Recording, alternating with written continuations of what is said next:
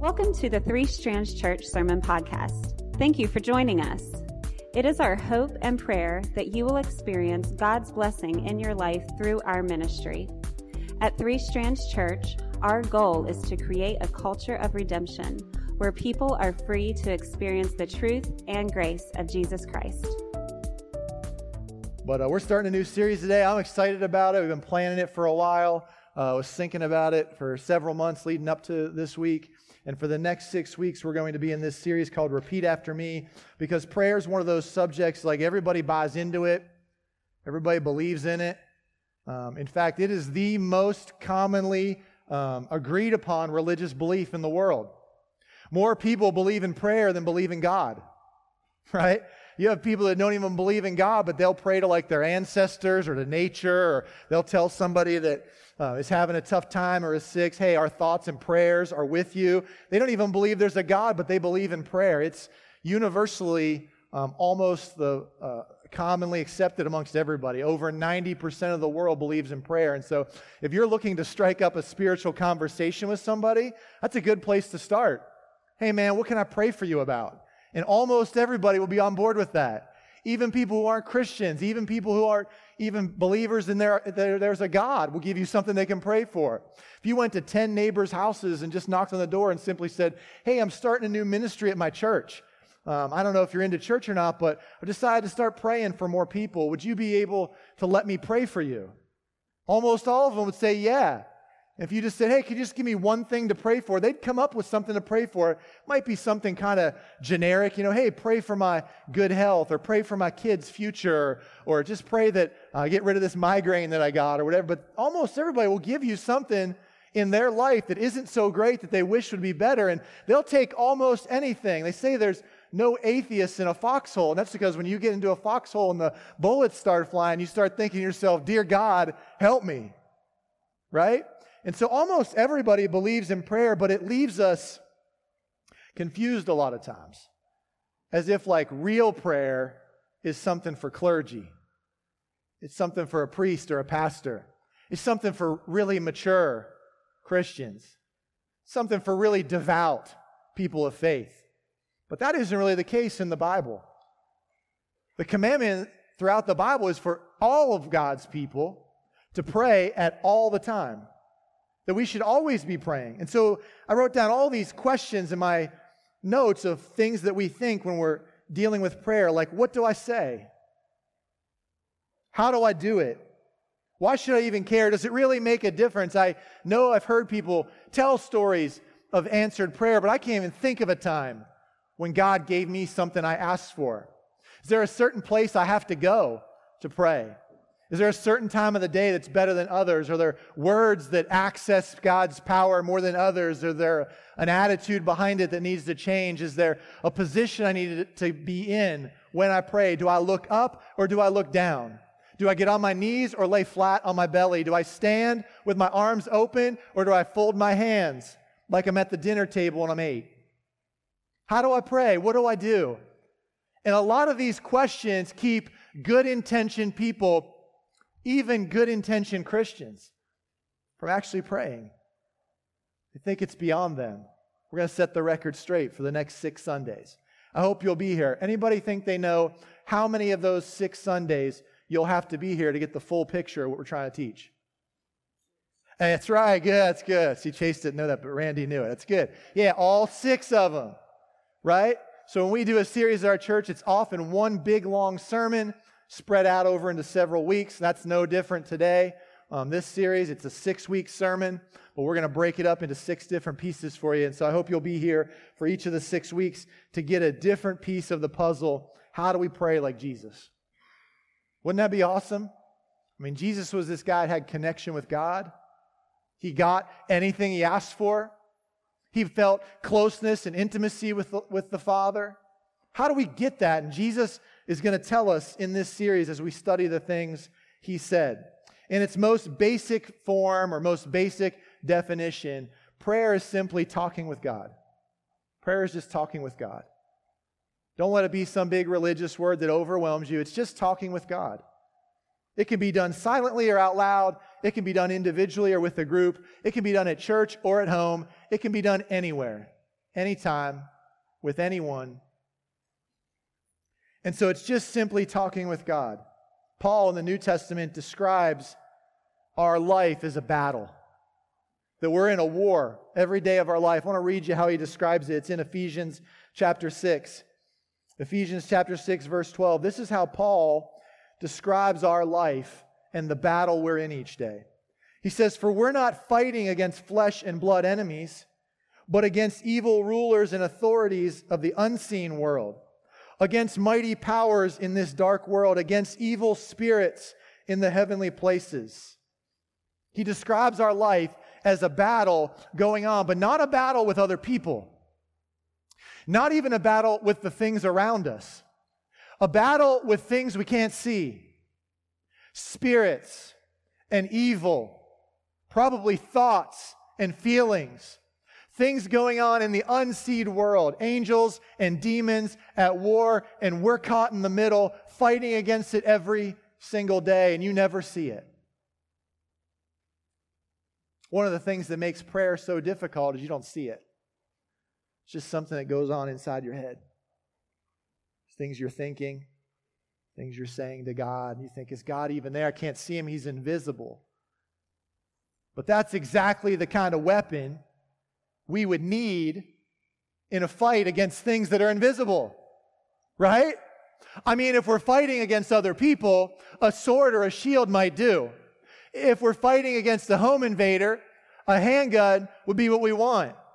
But if we're fighting against invisible forces of evil, against demons who are trying to wreck our day and destroy our lives, then we need an invisible weapon to fight them. And so Paul goes on in that passage to describe all of these weapons and defensive tools that are at the Christian's disposal to battle against the forces of evil.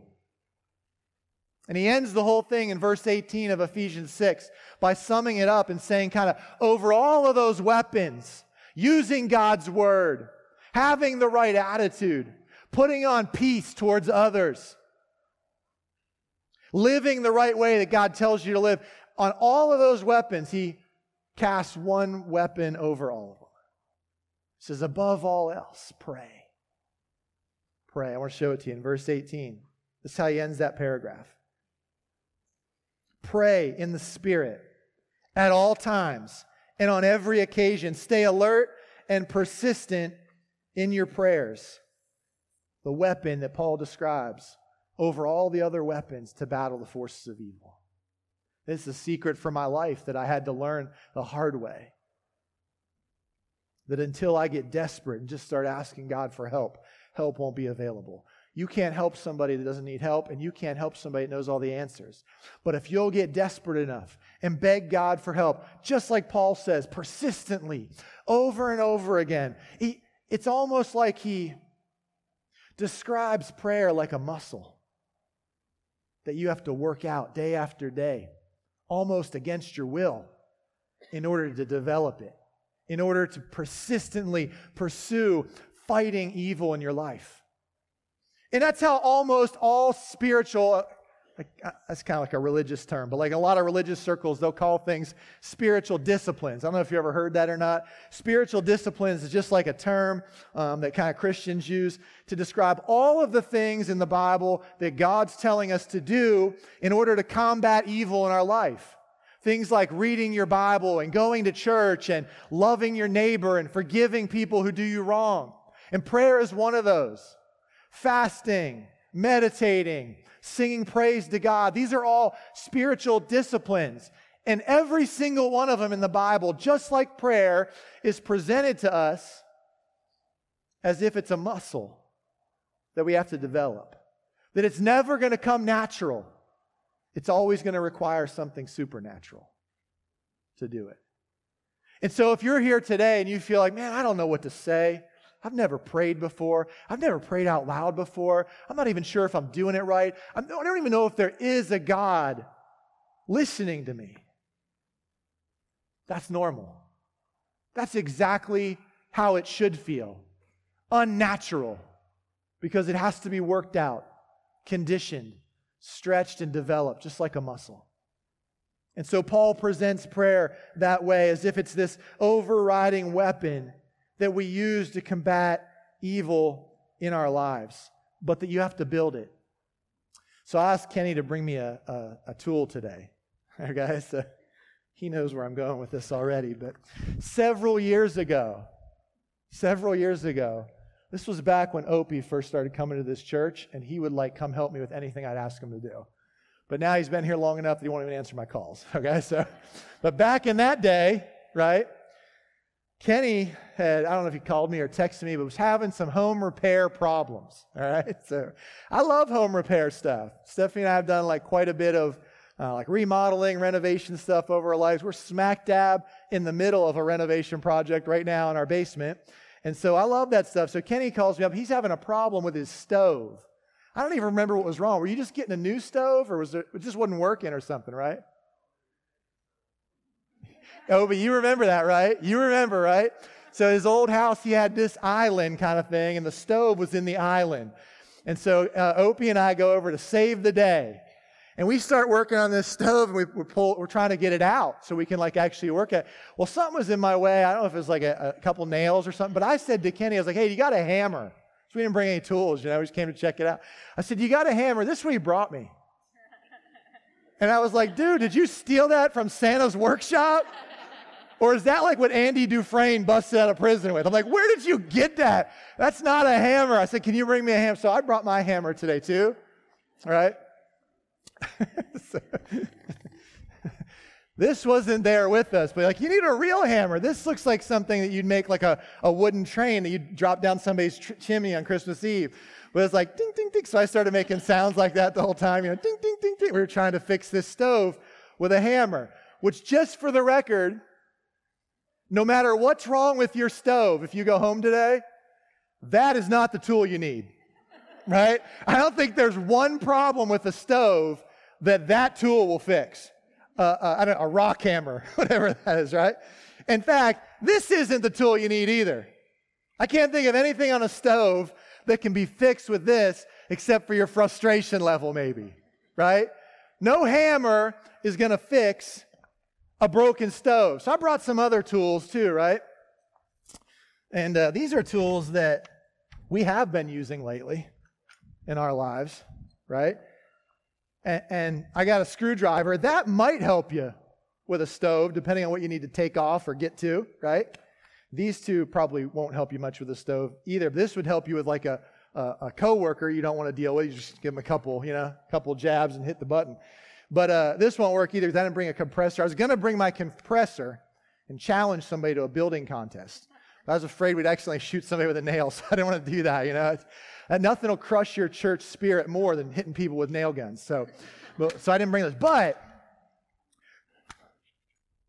what you learn, like early on, doing renovation work, building additions, finishing things off, any kind of construction job, what you learn very quickly is that if you don't have the right tool, it makes a big difference. And, and I could frame up a wall pretty quick with this. not nearly as quick with this. Definitely not nearly as quick with this.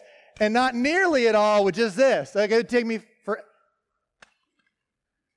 building your life without prayer is like trying to build a wall without the right tools, without any power tools. You with me? you imagine trying to build a whole house? I can't even imagine how they built houses 200 years ago. Can you imagine trying to build a whole house with just like a screwdriver and a hammer? With just a hammer and some kind of, it would be awful. It would take you so long if you didn't have a power nail gun, a, a, a battery operated drill, if you didn't have electric saws, if you didn't have all the right tools. If you didn't have any power tools, it would at minimum take you way longer to build a successful house, and it would get you way more frustrated. That's what it's like when you try to build your life without prayer.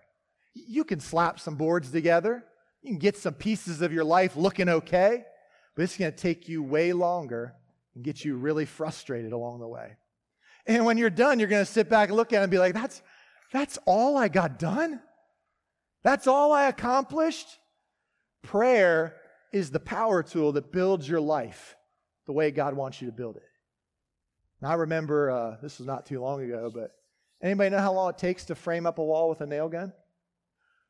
I can tell you this it takes a little bit less time if Sam Kidd would help you. Right? So Sam came over to my house one time. I was framing up a wall in the basement. and uh, I'm not going to say which one of us did the work and which one of us stood around drinking coffee and talking. All right? But I can tell you it took us, pro- I don't know, what do you think, like an hour or two? How long did it take us to get that wall all up and notched out and all that? An hour or two? I just know it would have taken less time if Sam would have helped. That's all I know, right? It, was, it took me about an hour or two. Would have taken a little less time if Sam would have helped. Yeah, that's right. He blamed the teacher. Yeah, that's right. Okay, so it's always the teacher's fault, isn't it, Chad? It's always the teacher's fault, right? But anyhow, so that's what your life's like. I don't want you to build your life with a hammer and a screwdriver. I want you to build your life with power tools. I want you to build your life with power that God offers through prayer. And so I said to you just a little while ago that prayer in its basic definition is just talking with God. That definition is really incomplete. It's not just talking with God, though that's its simplest definition. It's really this it's really talking with God, but for the purpose of bringing my life into alignment with His. Now, that's different than most people think. Most people think the purpose of prayer is talking with God in order to get what I want. Okay? Or it's talking with God in order to let Him know how I feel or what I think. Well, I got uh, uh, like, like newsflash.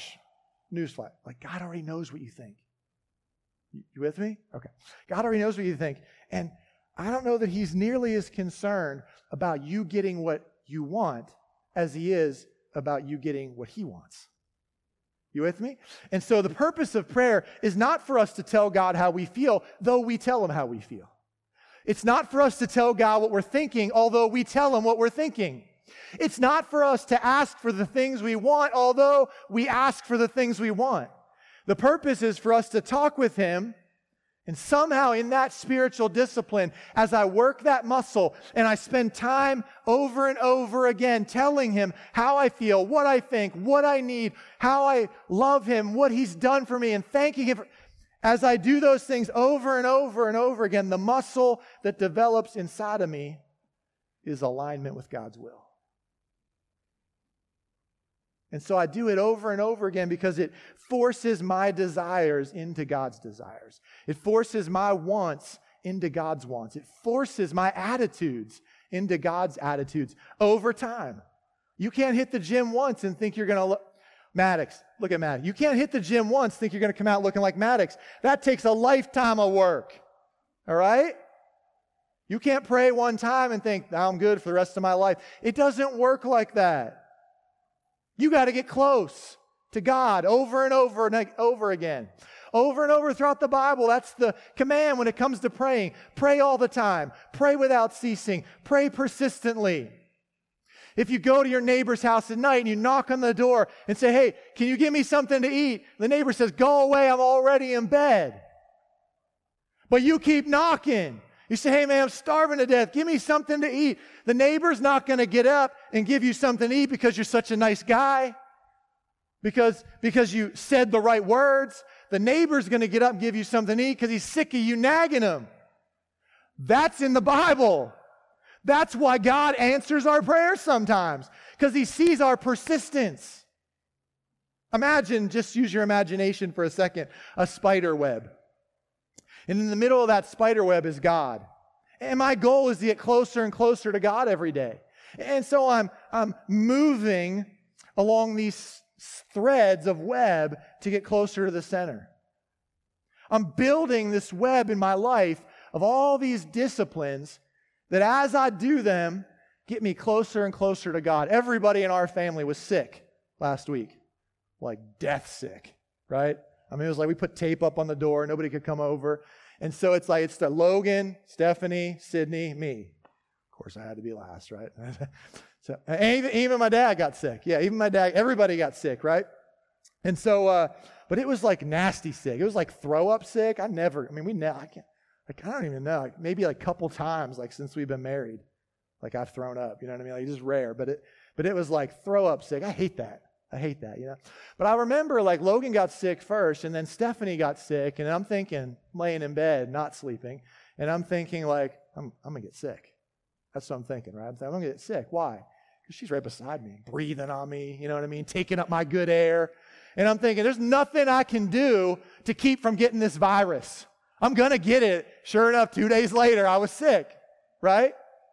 That's how it works. You catch what you're close to. You understand? If you want to catch what God has, if you want to catch what God is, then you got to get up close to Him. I didn't catch a viral infection from somebody I passed on the street and I waved at. I caught it from the people I was up close to. You catch what you're close to.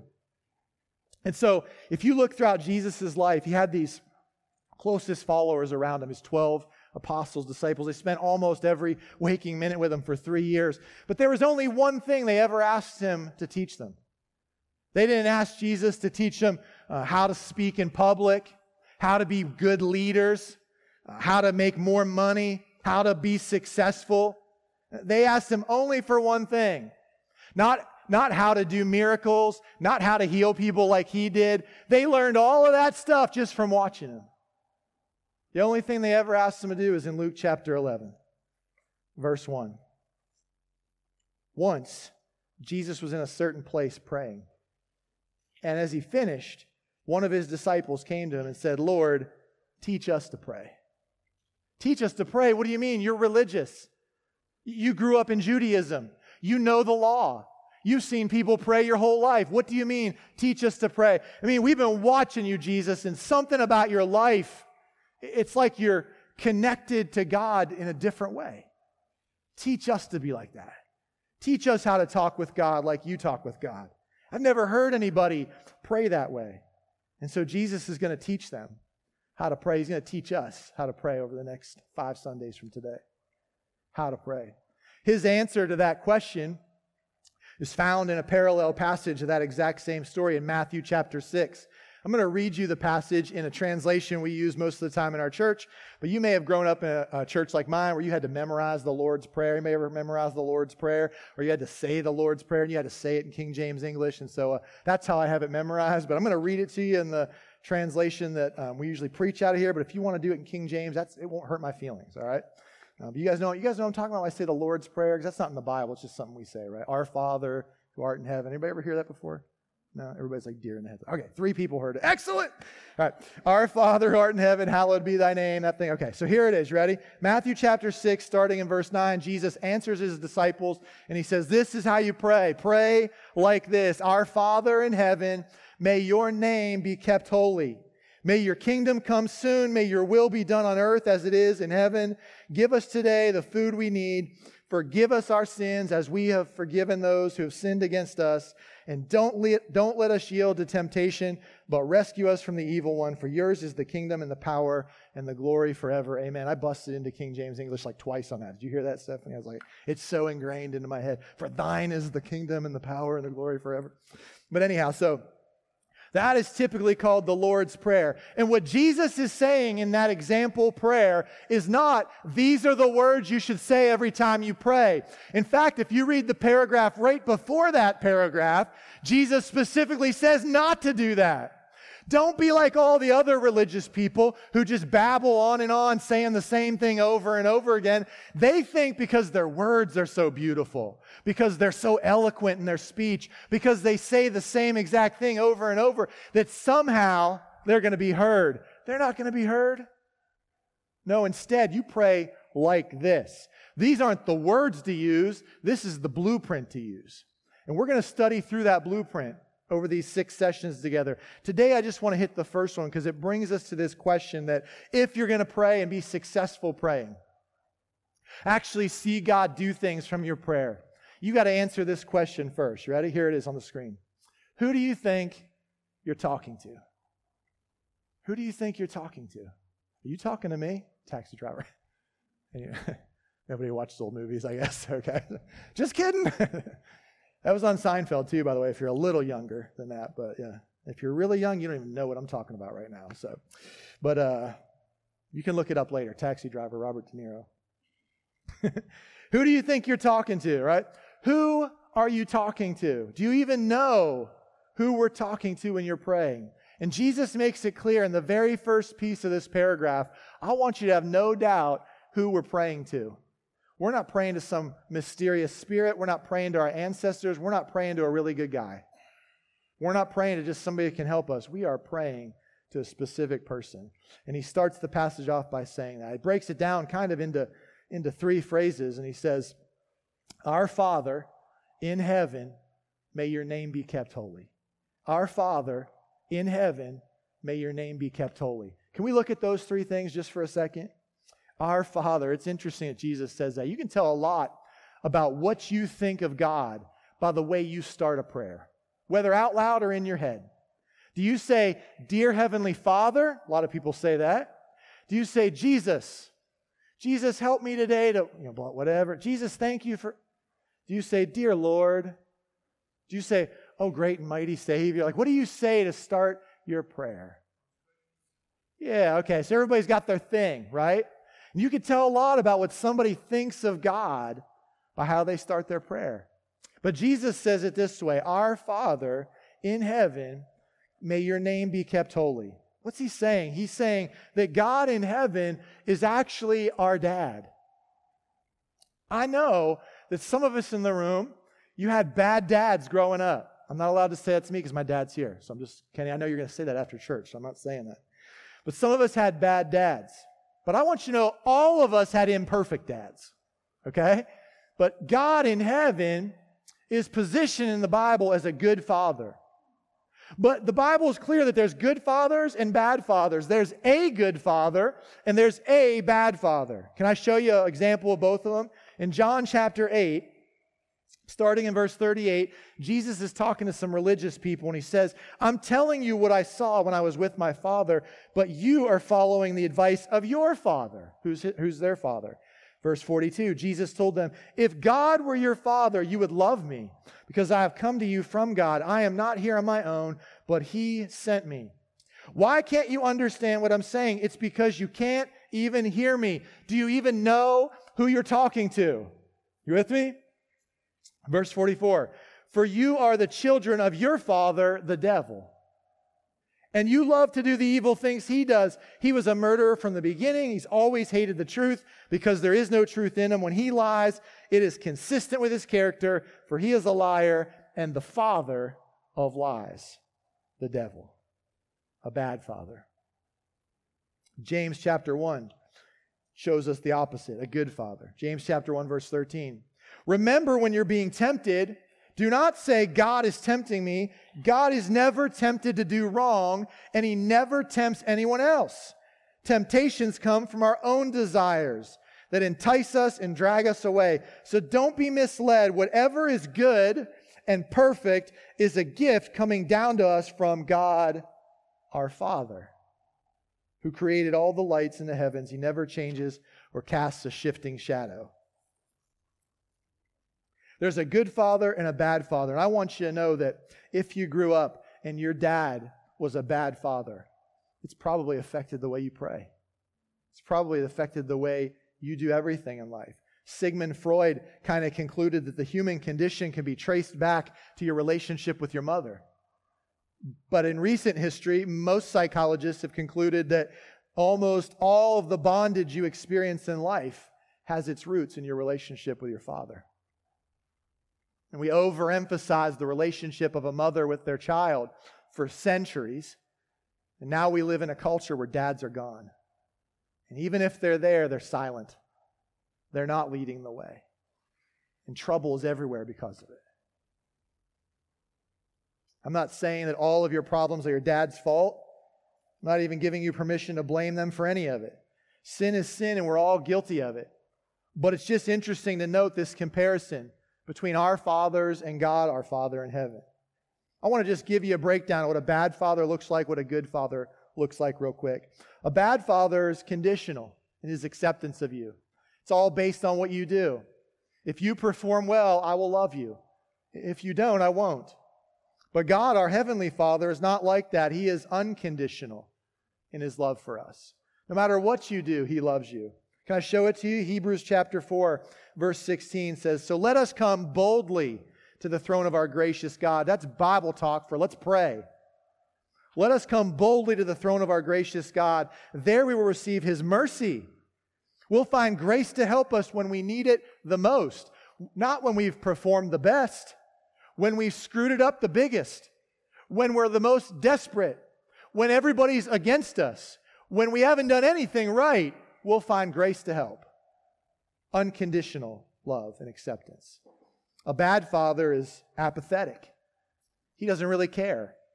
He's indifferent to you. He just doesn't really take any initiative to help train you, to teach you, to take care of you. But God, our Heavenly Father, is the opposite. A good father is proactive. He goes out of his way to pursue you, to teach you what's right and what's wrong to discipline you, to train you in the way to have a successful life. Look at 1 John chapter 1, chapter 4, verse 19. We love because God, He loved us first. He's not waiting around for us to initiate. God's coming after us. He's doing it. He's pursuing us. Isaiah 41:10 Don't be afraid for I am with you don't be discouraged for I am your God I will strengthen you and help you I will hold you up with my victorious right hand. Not after the battle. I got your back in the battle. I'm holding you up. I'm giving you victory. I'm coming after you to love on you, to help you, to teach you, to protect you, to train you. A bad father is absent. He's not there. Even if he is there, he's so silent you don't even know he's there. He's absent, but not our God, not our Father. He's present all the time. Hebrews 13, 5, he'll never abandon us. He'll never forsake us. Isaiah 46 4 says, I'll be your God throughout your lifetime until your hair is white with age. Some of us are already there. Some of us are already there. Until your hair is white with age. I only got like two white hairs, Abby, I think. Two. It's like two. But you're not allowed to pull those out because then they grow back like triple or something. Is that how that works? Okay. I will be with you. I don't know where I don't know where that came from, Abby. I will be with you until your hair is white with age. I made you. I will care for you. I will carry you along and save you. He is present with us all the time. He doesn't abandon us. He doesn't leave us. Where an earthly father may have failed you, God will be there all the time. A bad father is an authoritarian. It's his way or the highway. There is no grace. There is no loving you.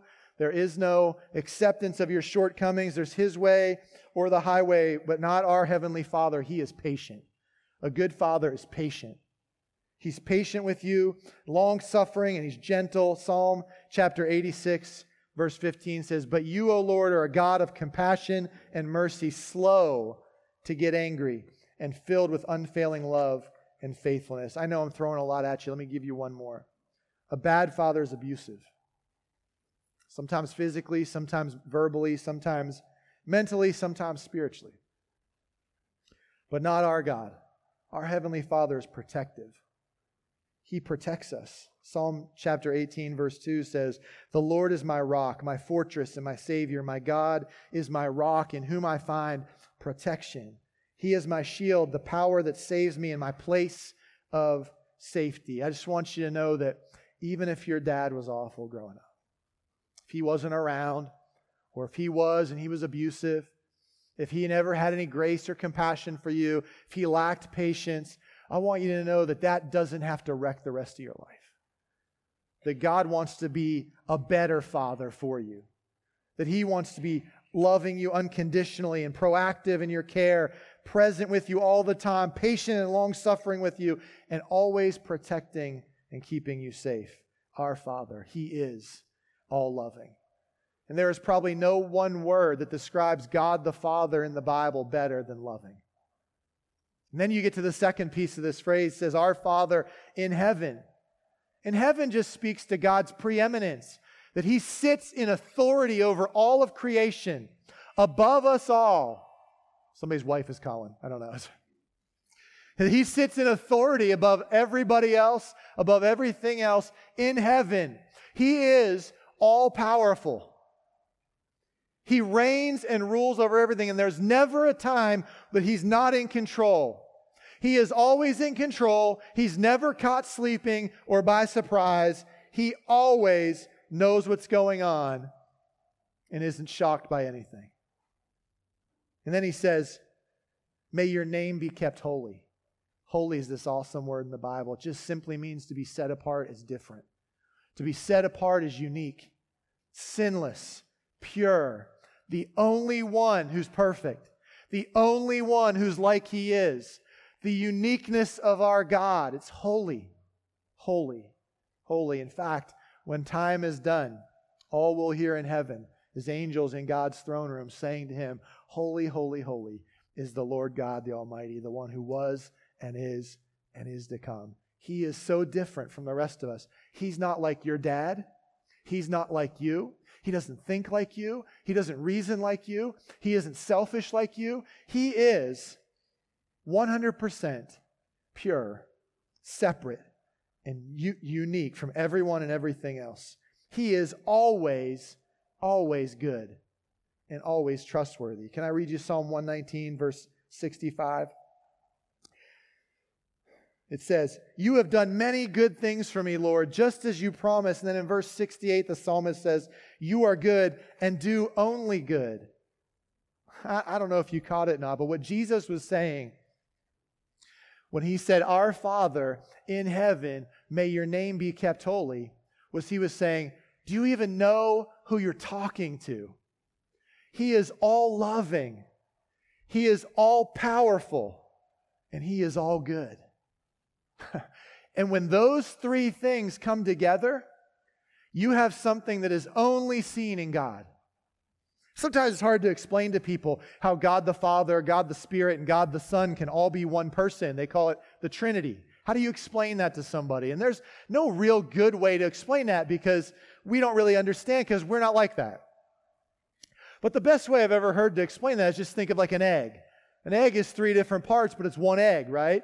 You don't say to somebody, I have three eggs when you have one. You have one egg, but you also have a shell, a yolk, and the white, right? It's three pieces of one egg.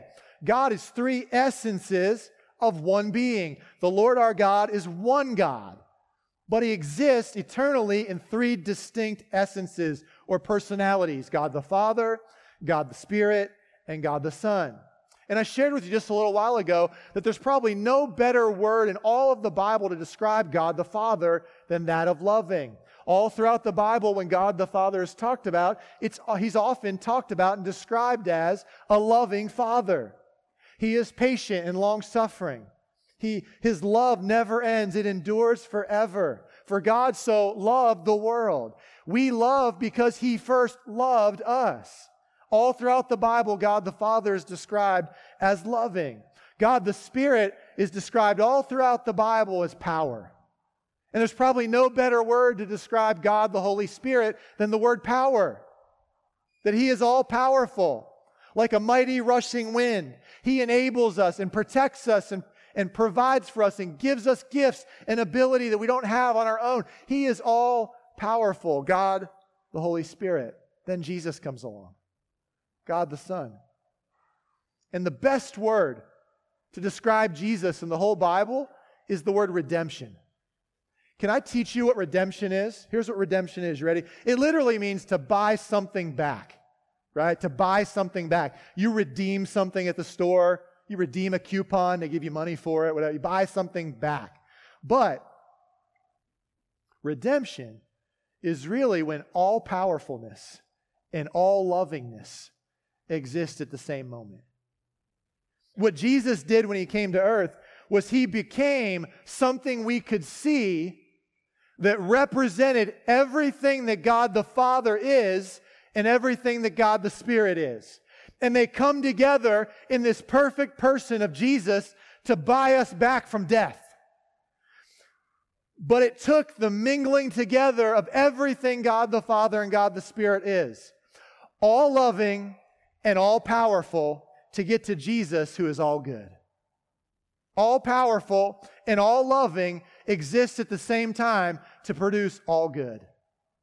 And it took all of that to save you. If you're a Christian and you've decided to follow Jesus with your whole life, He has saved you. He has redeemed you. He has bought you back from death and given you life. But that wouldn't have existed if Jesus couldn't have somehow been everything that God the Father and God the Spirit are at the same time. And the problem with the way most of us pray is we have a tough time believing that God could be all powerful and all loving at the exact same time. Oh, I believe He's all loving. Some of you pray that way. He wants what's best for me. He wants to give me whatever I ask for. You don't think you have a God, you think you have a genie. I don't think he I don't think he would ever do anything mean to anybody. I don't think he'd ever punish anybody. I don't think he'd ever, I don't even know if he can help, but I know he loves me. I know he loves me. And others of you have been so scared your whole life of God that you have, tr- you have trouble praying as if he actually loves you. Your prayers are prayers of fear. God, don't get me. God, don't strike me dead with lightning. God, I'm so sorry for what I did. All your prayers are guilty, tear filled prayers. You can't even imagine that God could love you. You can imagine God is all powerful, that He would get you. But until those two things come together in Jesus, you don't get to see what both of them together look like. And what all powerful and all loving looks like together is that I will die on the cross for you. You deserve death and I'm powerful enough to kill you. But I want to love you. And so I'll die for you.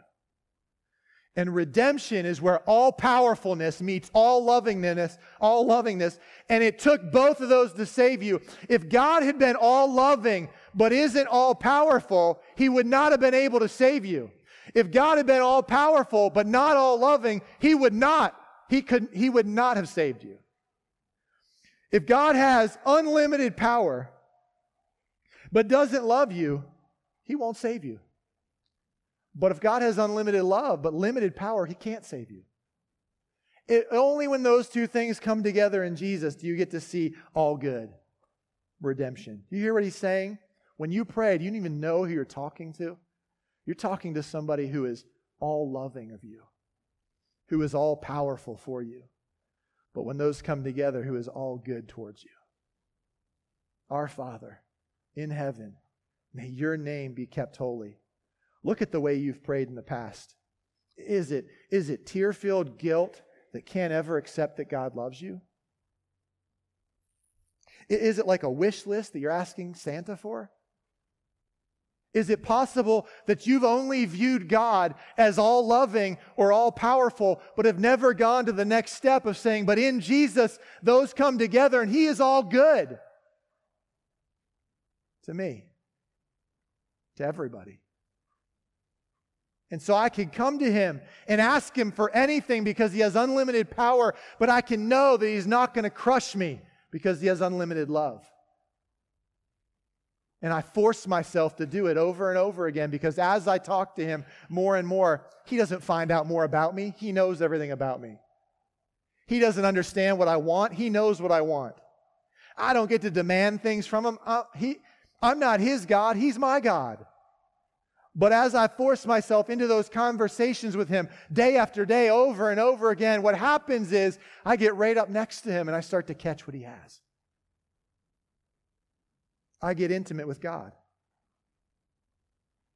The Bible gives God all kinds of names. I was going to share with you a bunch of those. I'm going to skip over that, Kenny. But a bunch of names the Bible gives God. That He is our righteousness, He's our sanctification, He's our peace, He's here, He heals, He provides, He's our shepherd. All these things that God is for us.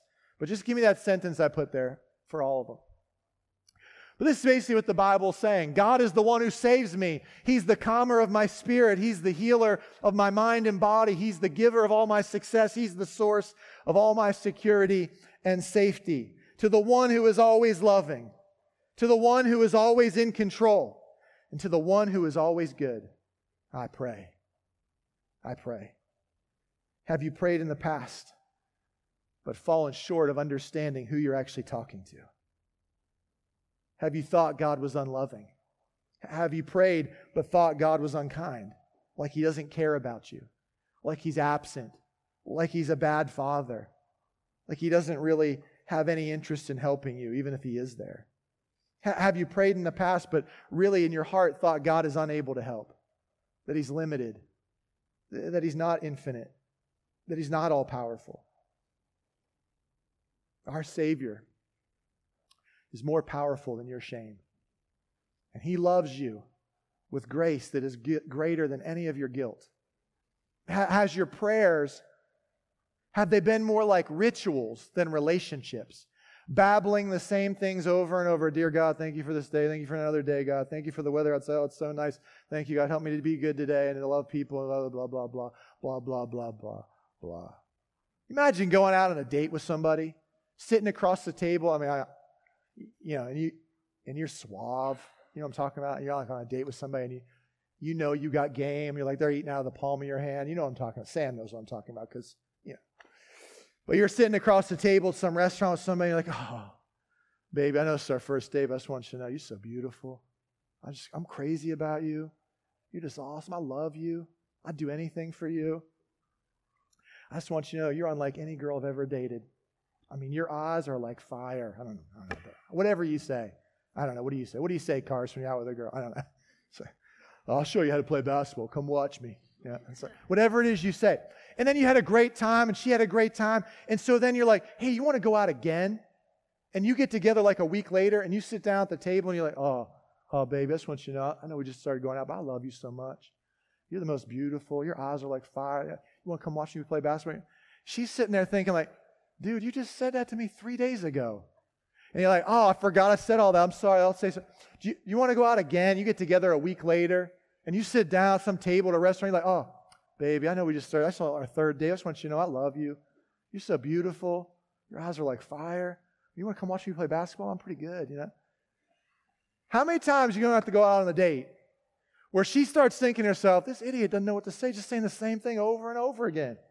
Like some broken record. See, is he got like a note or something he's reading or what's going on? Is this even really him?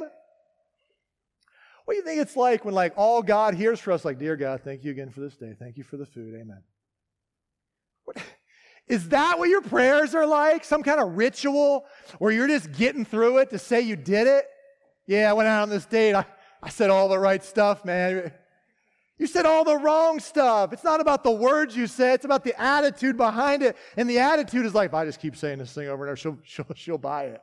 It's not going to work like that. It doesn't work like that on a date. It doesn't work like that with God. He's not impressed by your babbling on and on the same things over and over again. He wants to have a relationship with you, not so he can know you better. He knows you better than anyone can know you. Not so he can just give you whatever you're asking for. That's what a genie would do. No, he wants to love you and be connected with you. And as you force yourself day after day to pray, to this God, the one who is all loving and all powerful and all good, you will close, get closer and closer and closer to him. And the closer you get to him, the more you'll catch what he has. In Hebrews 11, verse 6, Paul writes, It's impossible to please God without faith. Anyone who wants to come to him must believe that God exists and that he rewards those who sincerely seek him. What am I trying to say? That if you will seek God every day, if you will pray, if you will take these spiritual disciplines that, that feel a little awkward and unnatural at first, and you will force yourself to do them. Over time, you will get closer to God and you'll start to catch what He has. it, it, it isn't always going to feel right. It isn't always going to feel normal because we've never done it that way. But when you pray, don't pray like you're praying to some absentee father who's tyrannical and doesn't like you. And don't pray like you're praying to somebody who's just going to do whatever you tell him to do as if he works for you. No, pray to our Father in heaven who is holy and different and unique and is all loving and all powerful and all good all at the same time. If you do that, there's a reward. There's a reward for doing it you'll start to pray like Jesus prayed. You start to pray like Jesus prayed, you'll start to feel connected to the Father like Jesus felt connected to the Father. Wouldn't that be better? To not feel alone, to not feel abandoned, to not feel like you got to walk on eggshells around the, the God that you say you serve? Wouldn't it be better to be connected with Him like Jesus was connected with Him? all loving, all powerful, all good, all the time. Pray everywhere, always, without ceasing. Pray about everything. And if you do, there's a reward for those that seek after Him that way. The reward is intimate connection with the God of the universe. So, right now, I want to challenge you just to um, kind of close your eyes and bow your heads. And while this song prays, maybe this will be the first prayer of your life. Maybe it'll be the first real prayer of your life. Maybe it'll be a brand new type of prayer for somebody who's prayed thousands of times before. But while this song plays, would you just celebrate your God in a conversation with Him? Not some babbling that you heard somebody else say, not some ritual that you think you get credit for, but just talking to Him like you would talk to a dad who loves you unconditionally. Just talking to Him like you would talk to a king who has unlimited power to do anything He wants to do in and for you and talk to him like somebody that you know is all good and has your best interest at heart all the time. Would you talk to him for the next couple minutes, but know who you're talking to?